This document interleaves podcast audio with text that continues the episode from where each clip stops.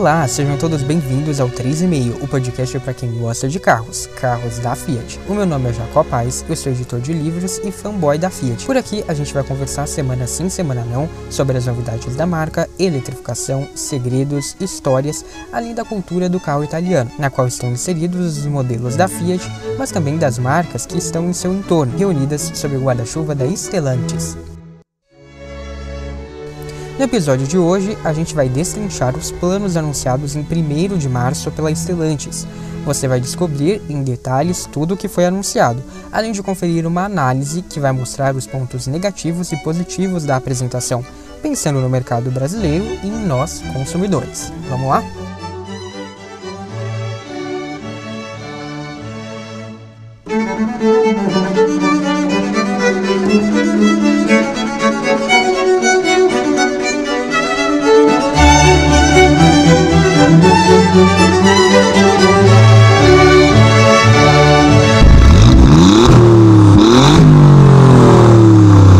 Esta é a estreia da terceira temporada do 3,5 e eu quero agradecer todo mundo que deu play neste episódio, seja para voltar a acompanhar o podcast, seja para ouvi-lo pela primeira vez. Eu fico muito feliz de produzir esse conteúdo e eu espero que vocês gostem do que vem por aí. A gente vai ter lançamentos importantes neste ano, a gente vai ter mudança na estratégia de várias marcas, vamos ter diário do Pulse aqui no 3,5 e muito mais que vem por aí. Então fiquem ligados. E não custa lembrar, os episódios do 3,5 estreiam simultaneamente no YouTube. Se você estiver ouvindo por lá, curte o vídeo, se inscreve no canal e ativa as notificações clicando no sininho.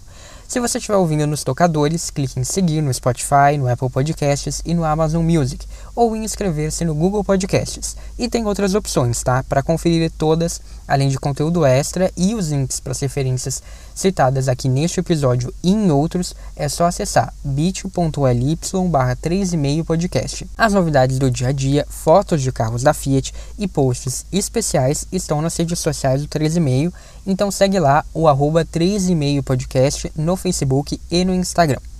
Para quem tá louco para saber sobre as novidades do Diário do Pulse, fiquem ligados porque em breve vou liberar a nova entrada para falar sobre o que foi feito pela Fiat depois que eu deixei o meu carro na concessionária com problema. E vou deixar aqui um aviso, porque o próximo episódio dessa temporada vai ao ar mais para o fim do mês e não daqui 15 dias, como seria o normal. Vai ser no dia 29 de março, tá? Esse episódio aqui é um episódio especial que foi liberado antes por conta da apresentação feita pela Stellantis. O ano começou para Stellantis depois de ter apresentado os ótimos resultados de 2021 no fim de fevereiro. A companhia começou o mês de março revelando a sua estratégia de longo prazo que eles chamaram de Dare Forward 2030. Dare de ousar, forward de ir adiante. E isso foi revelado em Amsterdã, na sede fiscal da empresa, formada com a fusão da FCA com a PSA há apenas um ano. A seguir, eu vou fazer um panorama do que foi apresentado e, na sequência, eu vou mostrar o que eu considero que sejam os destaques positivos e negativos do evento. Carlos Tavares, o CEO do grupo, começou a apresentação da estratégia de longo prazo da Stellantis comentando a guerra da Ucrânia. Ele disse que a empresa criou duas forças-tarefas, uma para acompanhar os 71 colaboradores da empresa que estão lá na Ucrânia e outra para monitorar as sanções propostas por outros governos, especialmente o dos Estados Unidos, para que a Stellantis possa aderir a elas quando for aplicável à indústria na qual ela se encontra. Eu achei importante relatar isso aqui porque um dos pilares que a Stellantis mostra, como a gente vai ver daqui a pouco, é justamente essa preocupação, essa responsabilidade com o mundo no qual a gente vive. Então eu achei bastante coerente ter começado dessa maneira. O evento também contou com a participação simbólica do presidente da Stellantis, John Elkann, que é o herdeiro do Zainelli, a família controladora da Fiat, sobre qual a história a gente já viu aqui na primeira temporada do 3,5.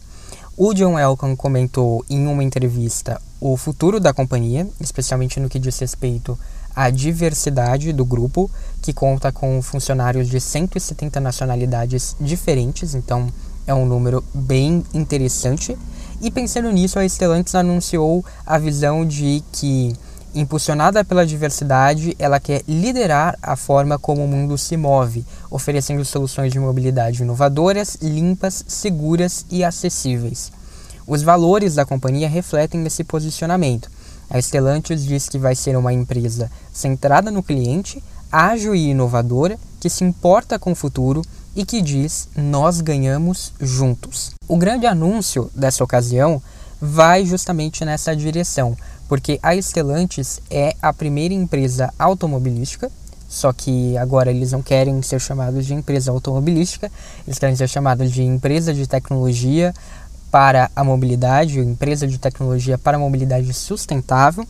Então eles são a primeira a ter a meta de se tornar carbono neutro até 2038. Para isso, o plano Dare Forward vai ser essencial, porque com ele a Stellantis pretende reduzir em 50% a pegada de carbono já em 2030, porque esse plano é importante, ele vai deste ano, 2022, a 2030, e essa meta de ser carbono neutra, ela vai ser aplicada, ela é válida para 2038, então ela continua depois desse plano. Outros objetivos até o fim da década são fazer com que 5% das vendas sejam de carros elétricos na Europa e nos Estados Unidos 50% das vendas sejam de carros elétricos, ser número um em experiência do cliente em termos de serviços e produtos, duplicar os rendimentos e alcançar margem de dois dígitos em todos os mercados. E para a gente ter uma ideia, em 2021 o mercado norte-americano foi o que teve melhor desempenho dentre as unidades da Stellantis com margem de 16,3% de lucro, contra 9,1% na Europa, 8,3% aqui na América do Sul, 10,5% no Oriente Médio e África e 11,1% em China, Índia e Ásia do Pacífico. Em termos mais concretos, a Stellantis trabalha para que o custo dos carros elétricos seja reduzido em 40%, bem como os custos de distribuição e de manufatura. A ideia é atingir o ponto de equilíbrio, ou seja, o momento em que um projeto deixa de dar prejuízo, mas ainda não está dando lucro, que está pago mais cedo. Nesse sentido, um grande feito da empresa foi ter conseguido superar as expectativas nas sinergias previstas com a fusão. Isso fez com que Tavares revisse a previsão de alcançar 5 bilhões de euros em sinergia em um ano para o fim de 2024 e não mais 2025. Isso, aliado aos bons resultados do ano passado, sugerem que a Stellantis vai muito bem, obrigado, e que ela vai ter recursos para investir no seu plano sem maiores preocupações. Esse plano estratégico tem então três pilares: o pilar do cuidado, o da tecnologia e o do valor. No pilar do cuidado, a ideia é ser a líder em mobilidade sustentável. Para isso, além da meta de redução da pegada de carbono, vai ter a criação de uma unidade para desenvolver um modelo de economia circular. Então, isso vai incluir repensar, reparar e reutilizar, além de reciclar peças e baterias, bem como recondicionar automóveis usados. A adoção de carros elétricos, a utilização da análise de Big Data e o desenvolvimento de produtos e serviços com a filosofia de experiência centrada no cliente, por sua vez, vão ajudar no objetivo de ser a empresa número um na relação com o cliente. A Stellantis também quer atrair talentos e se tornar um ótimo lugar para trabalhar, seja por medidas sustentáveis ou pelo reconhecimento de ser uma boa empresa para a sociedade e para quem trabalha lá, ou até por adotar estratégias específicas na hora de recrutamento mesmo, como novos modelos de trabalho, aumento na quantidade de mulheres em cargos de liderança para ao menos 35% da empresa e programas que incentivem o desenvolvimento e o empreendedorismo interno. Já no que diz respeito ao pilar da tecnologia, algumas das medidas anunciadas são a consolidação das quatro plataformas do grupo, que são chamadas agora de Stella Small, Stella Medium, Stella Large e Stella Frame. A adequação de fábricas a essas novas plataformas que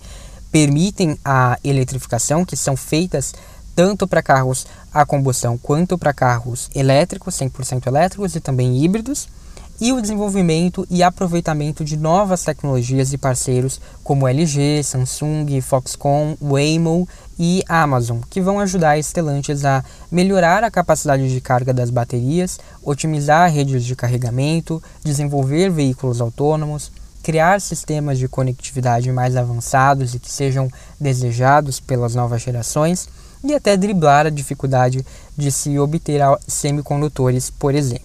Apenas em software e eletrificação vão ser investidos mais de 30 bilhões de euros entre 2021 e 2025. A empresa também vai apostar no hidrogênio para veículos comerciais, por ser uma tecnologia que não está tão acessível ao público geral, mas que pode ter um grande impacto em termos de autonomia e tempo de abastecimento em relação aos carros elétricos. A meta é alcançar mais de 10 mil unidades vendidas a partir de 2024 entre vans grandes e médias e também uma inédita picape grande com essa tecnologia que não foi especificada qual vai ser a marca, provavelmente vai ser RAM, mas Carlos Tavares e a apresentação não entraram em detalhes sobre a marca dessa picape. Por fim, o pilar de valor. Entre os principais anúncios estão o crescimento das vendas via e-commerce, que já alcançaram as 100 mil unidades em 2021 e, se tudo der certo, vão se tornar um terço do total até 2030. E a criação de unidades voltadas a serviços específicos, como empresas de mobilidade, por exemplo, de aluguel de carros, que hoje contam com 200 mil usuários ativos e operam no vermelho, e vão passar a contar, se tudo der certo, com 15 milhões de usuários ativos e uma receita superior aos 2,8 bilhões de euros. A Stellantis vai investir ainda nos seus braços de financiamento, os bancos, em carros usados e em pós-venda, que passarão a ter cada vez mais autonomia, né? aquelas marcas como a Mopar, que a gente conhece aqui do lado da FCA, também existem outras do lado PSA, então a ideia é que essas marcas cresçam, se expandam e ganhem autonomia também. Outra unidade que vai ser criada com atuação global vai ser a de veículos comerciais, que pretende alcançar um mix de 40% das vendas voltado a carros elétricos, excluindo as picapes grandes. Essa unidade vai ter grande poder dentro da Stellantis, basta a gente notar alguns números que foram anunciados. Até 2030 vão ser 26 lançamentos, todos com opção totalmente elétrica até 2027 nos Estados Unidos e na Europa.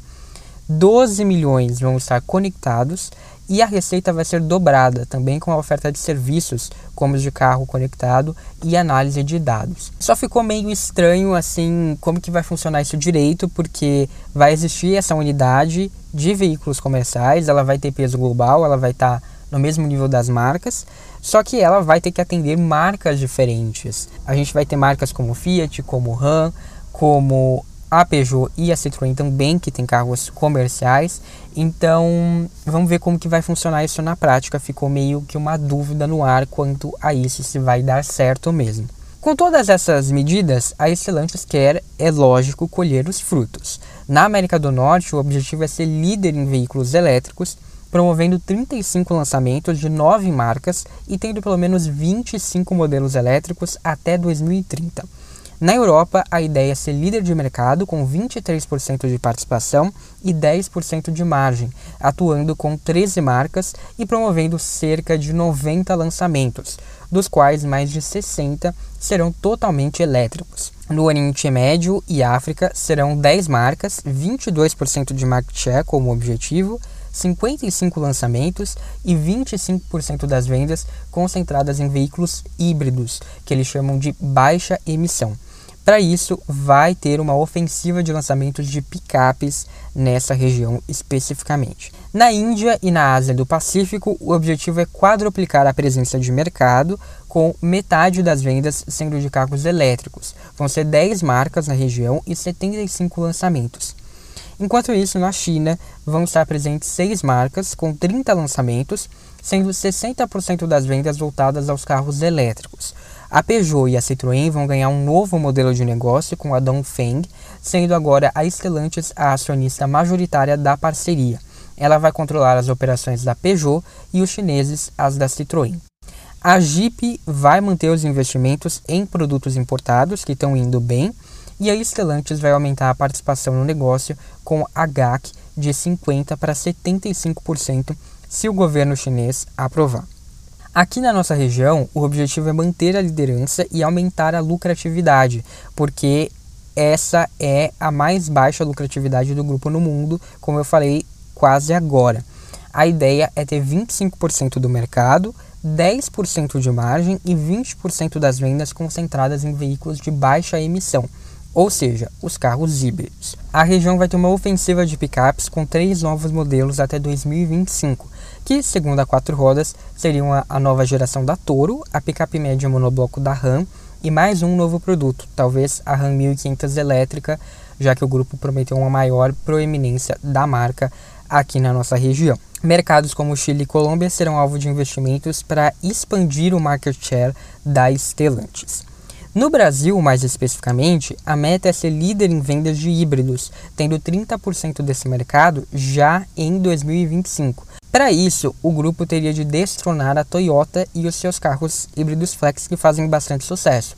De acordo com Autos Segredos, a arma para isso vai ser tornar Betim um polo de produção de motores elétricos. A Fiat já adota soluções acessíveis na Europa, como os motores de 12 volts, que são utilizados nos sistemas híbridos leves, junto com os motores Firefly. Isso poderia chegar ao Brasil a qualquer momento, como eu levantei aqui na primeira temporada.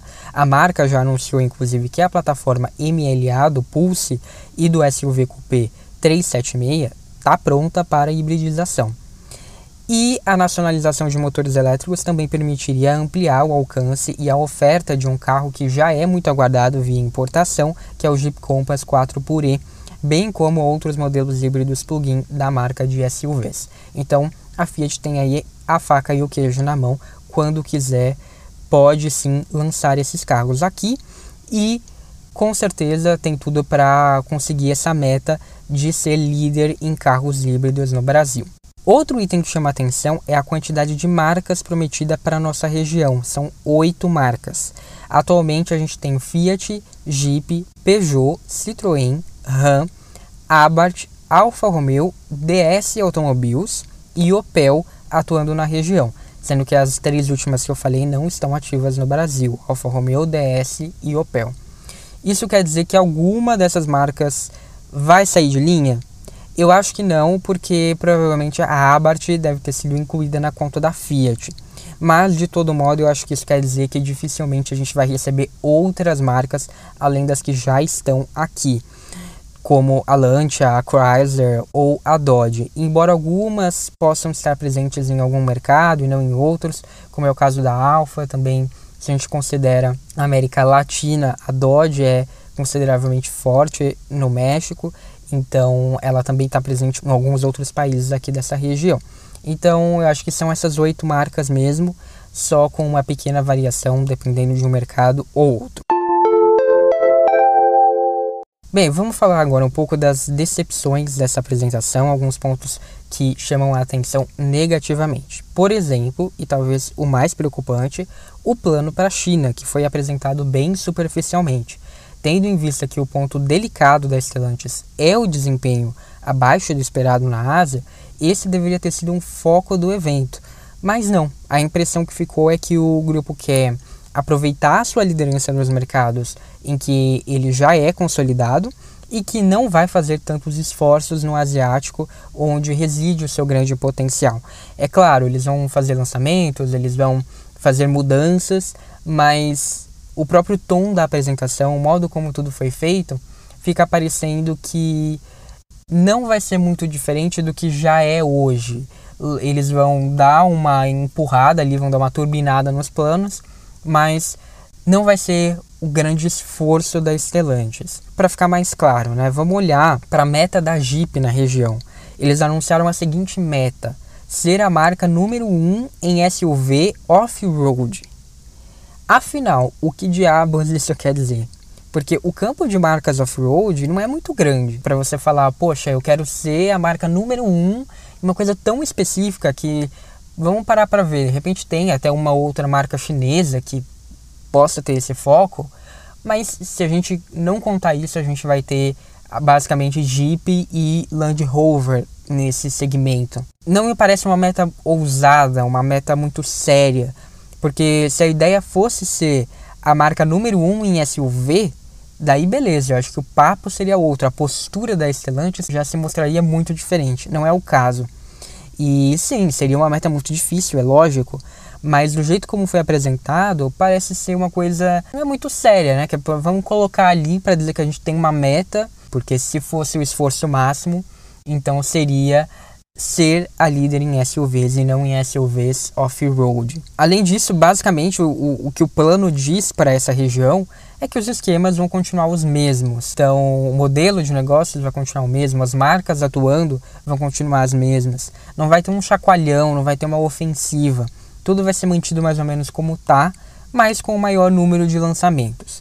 Eu acho que isso é compreensível, mas certamente não é o que se esperava do grupo para essa região, especialmente para a China. Existia ali uma certa expectativa de que poderiam existir mais esforços para aumentar a proeminência da Stellantis nessa região. Essa postura que eu acho que é um ponto negativo, talvez, porque mostra um certo acomodamento. Talvez tenha sido proposital, talvez eles tenham falado: não, vamos realmente fazer bem feito onde a gente já consegue fazer para depois pensar em outros mercados. Beleza, pode ter sido isso mesmo. Mas a postura que ficou é disso, né? De a Ásia ter o mesmo papel que ela já tem hoje. Vai ser um papel minoritário dentro da Stellantis.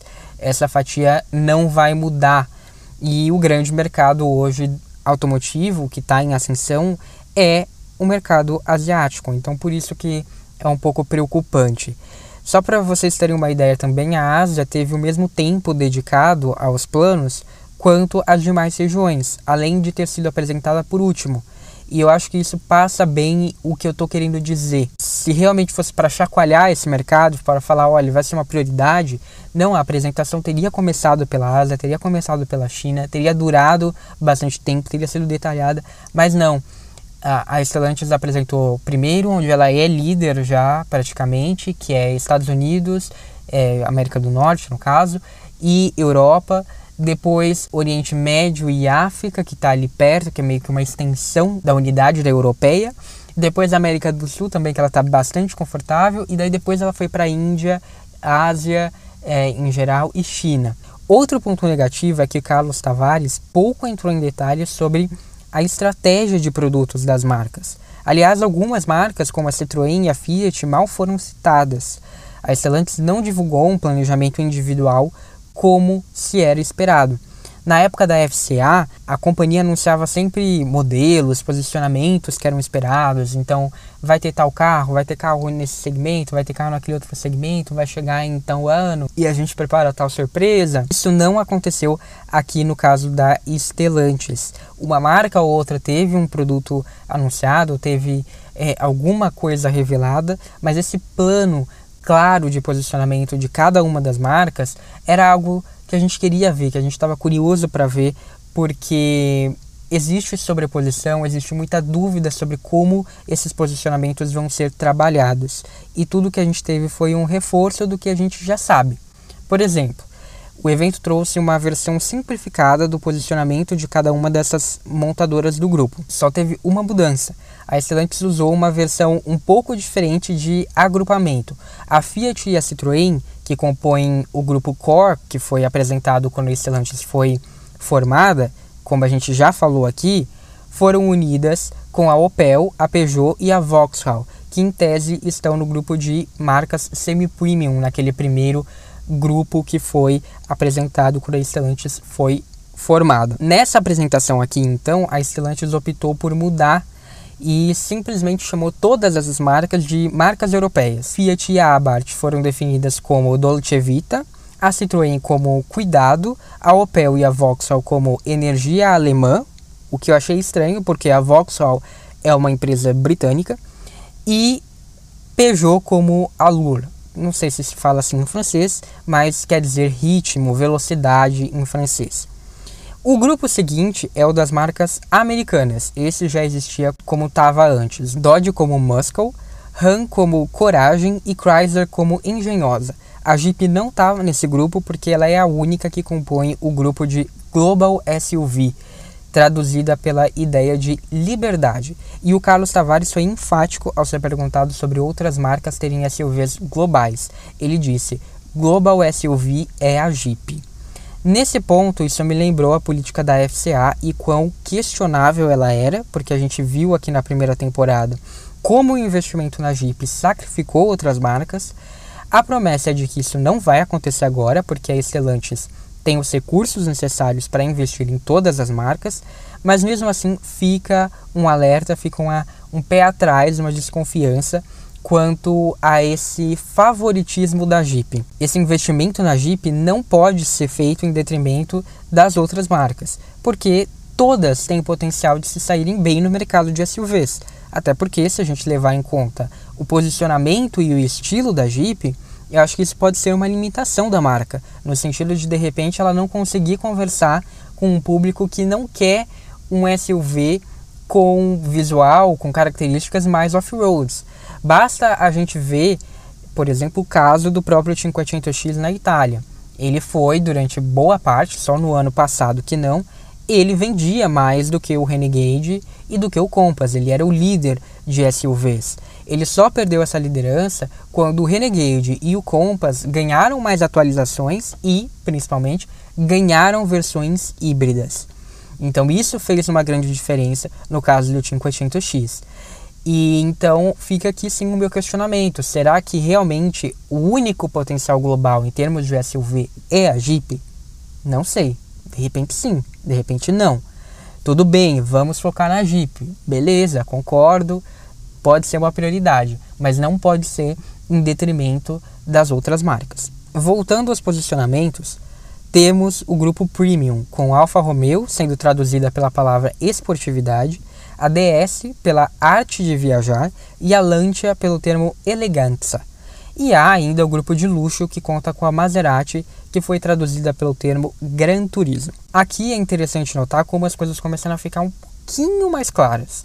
Embora Stellantis tenha falhado em nos dizer como que vai ser tudo na prática. Por exemplo, ainda tem um sobreposicionamento entre DS e Lancia.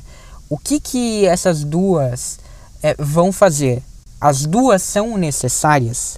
Qual que vai ser a diferença entre elegância e a arte de viajar? Eu acho que talvez só a região em que elas vão ter força, pode ser isso. Esse parece ser o caso das demais marcas europeias também. Né? Afinal, o que, que a gente vai entender por esses termos que foram utilizados para definir essas marcas? Porque são termos muito subjetivos. O que me faz pensar que realmente o que vai fazer conta no fim é a regionalidade, é a força de cada marca nas regiões em que elas atuam e não tanto essa ideia de posicionamento, porque é um posicionamento muito subjetivo. Talvez acabe ficando muito mais assim: olha, Peugeot e Citroën são fortes na França. Peugeot e Citroën têm posicionamentos muito diferentes, porque um está no grupo Core e outro está no grupo Semi-Premium. Então, beleza, vai funcionar. Já a Fiat tem uma força muito grande na Itália e vai funcionar porque ela está no core. Talvez a gente vai ter ali mais minoritariamente um desempenho da Peugeot como uma segunda marca ali do premium na Itália, sem a força da Fiat, mas ainda com uma pequena expressividade. E não, por exemplo, a gente vai ter marcas fortes em todos os mercados com a diferença desse posicionamento. Então, por exemplo, na França, a Fiat vai ser forte, mas ela vai ser Dolce Vita. Não, o que, que isso quer dizer? Enquanto a Citroën vai ser forte, mas ela vai ser cuidado. Não dá muito bem para saber como que isso vai ser traduzido na prática. Esse posicionamento subjetivo, que beleza, pode existir, pode nortear o que a empresa vai fazer, mas eu não vejo isso, pelo menos do que foi apresentado até agora, eu não vejo como traduzir isso na prática e ter marcas fortes e competitivas em todos os países a partir dessa diferença. Por outro lado, eu acho que o papel da Maserati parece que ficou bem mais claro, porque cada vez mais ela está sendo ligada de volta à esportividade, a essa ideia de esportividade e não só de luxo. O ingresso da marca do Tridente na competição de Fórmula E, por exemplo, o lançamento do MC20, a confirmação dos novos Gran Turismo e do Gran Cabrio deixam evidente esse novo momento da Maserati de volta à esportividade, não só uma marca de luxo. E também a Alfa Romeo tem uma clara distinção das irmãs Premium. Ela é uma marca esportiva dentro daquelas três marcas que duas puxam para essa ideia de elegância, de luxo, de sofisticação E ela não, ela puxa para a esportividade. Então isso pode ser uma vantagem nessa competição interna para a Alfa Romeo. Na apresentação de serviços, as marcas da FCA foram deixadas de lado, quebrando a simetria que a Stellantis vinha adotando até então. Por exemplo, ao falar de empresas de mobilidade, o Carlos Tavares não citou a Lises e não citou o FUA, só a Free to Move, que é o braço francês voltado a esses mesmos serviços. E o mesmo aconteceu com Spotcar e Aramis Auto, que são soluções francesas ligadas ao comércio de veículos usados, enquanto a FCA atua com a marca Lises também. Não está claro se isso é uma ideia de concentrar tudo nas marcas francesas, uma vez que as iniciativas da FCA para esse setor vêm tendo grande sucesso na Europa, tem, vem apresentando crescimentos, sobretudo na Itália, e está chegando cada vez a um número maior de países, além de já estarem unificadas sob esse mesmo guarda-chuva que é o da Lises. Então vamos conferir como que isso vai é, ter algum impacto realmente, se foi só uma questão ali na apresentação para facilitar, ou se realmente a Stellantis pretende deixar tudo sob as marcas francesas. Falando do que foi positivo, eu acho que é de se destacar o fato de a Stellantis ter imposto a meta ousada de ser carbono neutra até 2038 ou melhor ainda, de reduzir em 50% até 2030, o que está bem próximo. Apesar de ela não ter dado tantos detalhes de como ela vai fazer isso e dizer que algumas coisas dependem dos políticos, é um compromisso público que foi assumido, que torna bem interessante essa ideia aí de ser carbono neutro. Realmente foi uma coisa ousada porque nenhuma outra montadora fez isso até agora. Então eu gostei dessa parte. E a empresa também dedicou bastante tempo para falar de aspectos mais softs, vamos assim dizer, dessa indústria, como a valorização das pessoas e da sociedade. Eu acho que é sempre bom ouvir uma empresa comprometida com algo além do lucro, como eu já falei aqui no último episódio da segunda temporada. Embora a gente não saiba quanto disso é marketing, eu acho que só de ter um interesse por parte da empresa em fazer as coisas de um modo melhor é bastante, já conta bastante. E, por exemplo, agora que eu estou gravando aqui esse episódio, a Stellantis divulgou que ela fez um fundo de um milhão de euros para ajudar os refugiados da guerra da Ucrânia e vai se unir a ONGs para realmente fazer um trabalho voluntário nesse sentido. Isso mostra que não é só marketing. Eu acho que isso é muito importante e é muito legal ver uma empresa fazendo isso. Mas o que mais me chamou a atenção foi a celeridade para alguns dos planos. Eu acho que é, é verdade que algumas demoras são quase inexplicáveis. Por exemplo, o fato de o primeiro novo veículo da Chrysler só surgir em 2025 parece muito longe, é, é longe. Eles mostraram um conceito, pô, esse ano, no final do ano passado, 2021, e o carro só vai sair em 2025. Mas eu acho que esse caso específico é compreensível, porque a gente está falando de uma marca regional que talvez tenha um potencial mais reduzido, que está em uma fase muito ruim. Ela precisa não só de um lançamento, ela precisa de toda uma estratégia depois desse novo lançamento.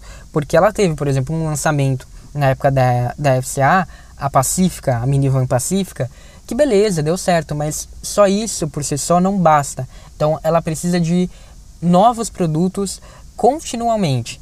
Então não é só lançar um carro, por exemplo, ela poderia, sei lá, lançar um carro, tá? Lança um carro agora, 2022 ou 2023. Daí o próximo só vem em 2025, 2026, 2027, não adianta. Então tudo bem, eu acho que faz sentido você esperar, você postergar para 2025 e ter algo depois disso logo faz mais sentido do que lançar um carro logo agora e depois não ter mais nada daqui para frente.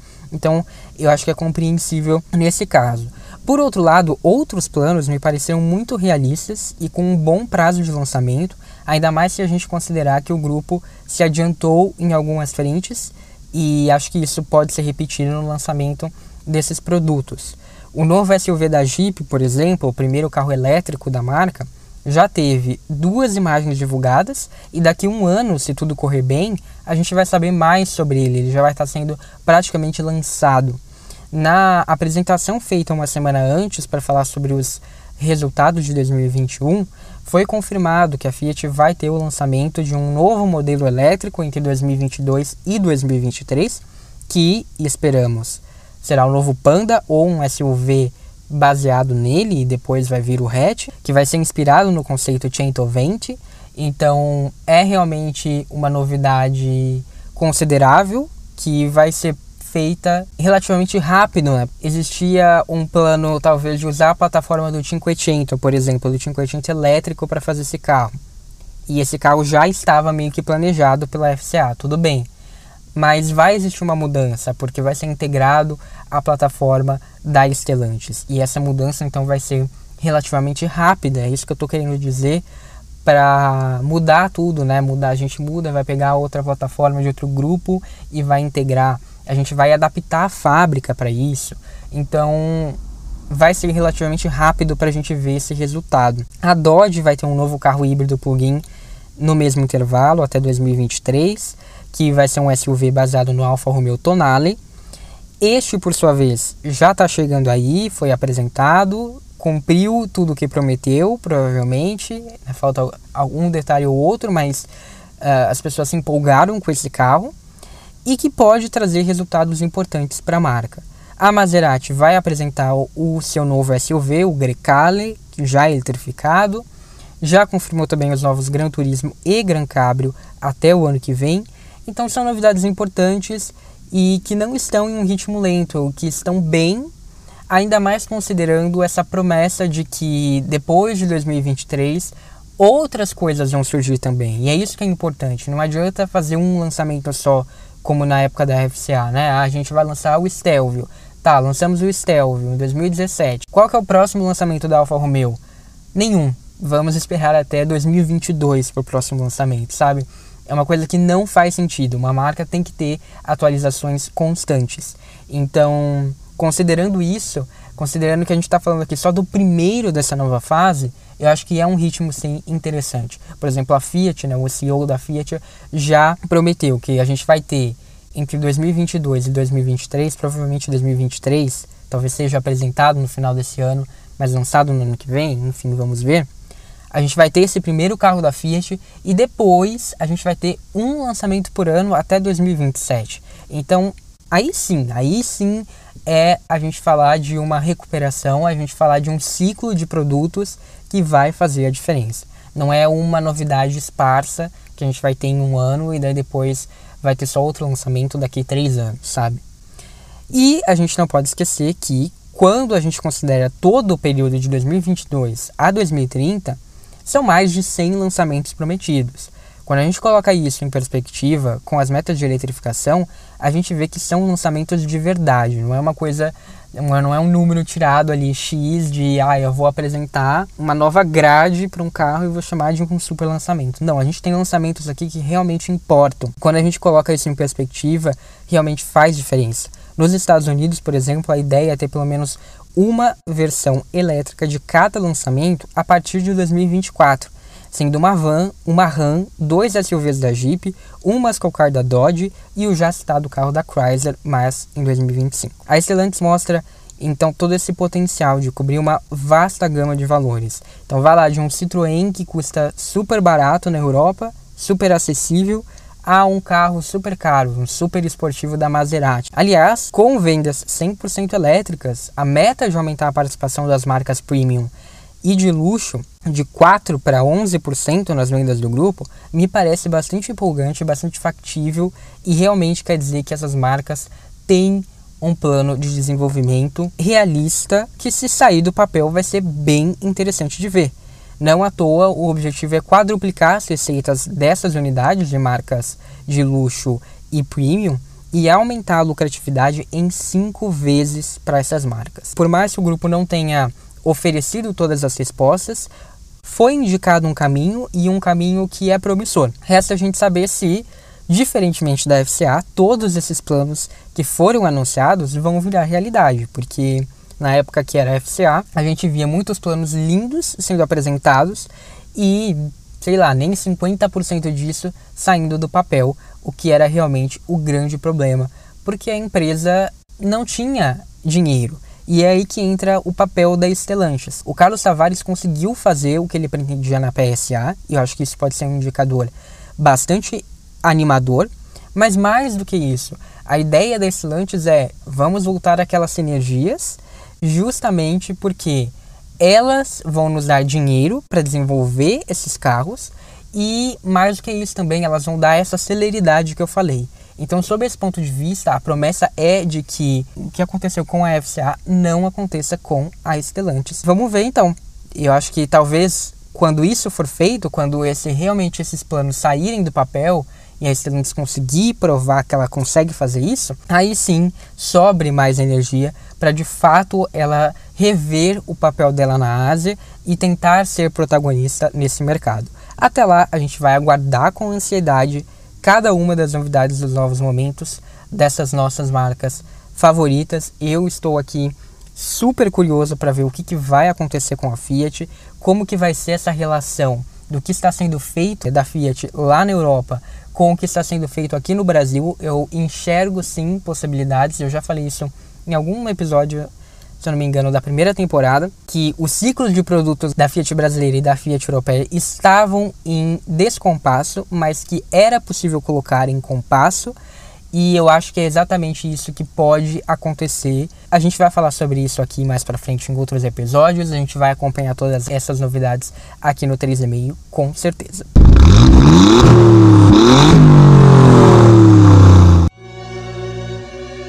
Por hoje foi isso. Eu espero que você tenha gostado do que você ouviu. Se sim, compartilhe com aquele seu amigo que gosta de carro, que gosta das marcas da Stellantis, que é fã da Fiat, que com certeza isso vai ser bem legal, vai me ajudar bastante. E eu quero deixar aqui o lembrete que daqui 15 dias não tem episódio, o próximo episódio é no dia 29 de março, mas provavelmente nesse intervalo eu vou soltar a nova entrada do Diário do Pulse. Então fiquem ligados nas redes sociais, no feed do 3,5, se inscreve lá no canal para não perder e segue a gente nos seus apps de podcast, tá bom? Muito obrigado por me escutar até aqui, um abraço e até a próxima ou no arroba 3,5 podcast nas redes sociais.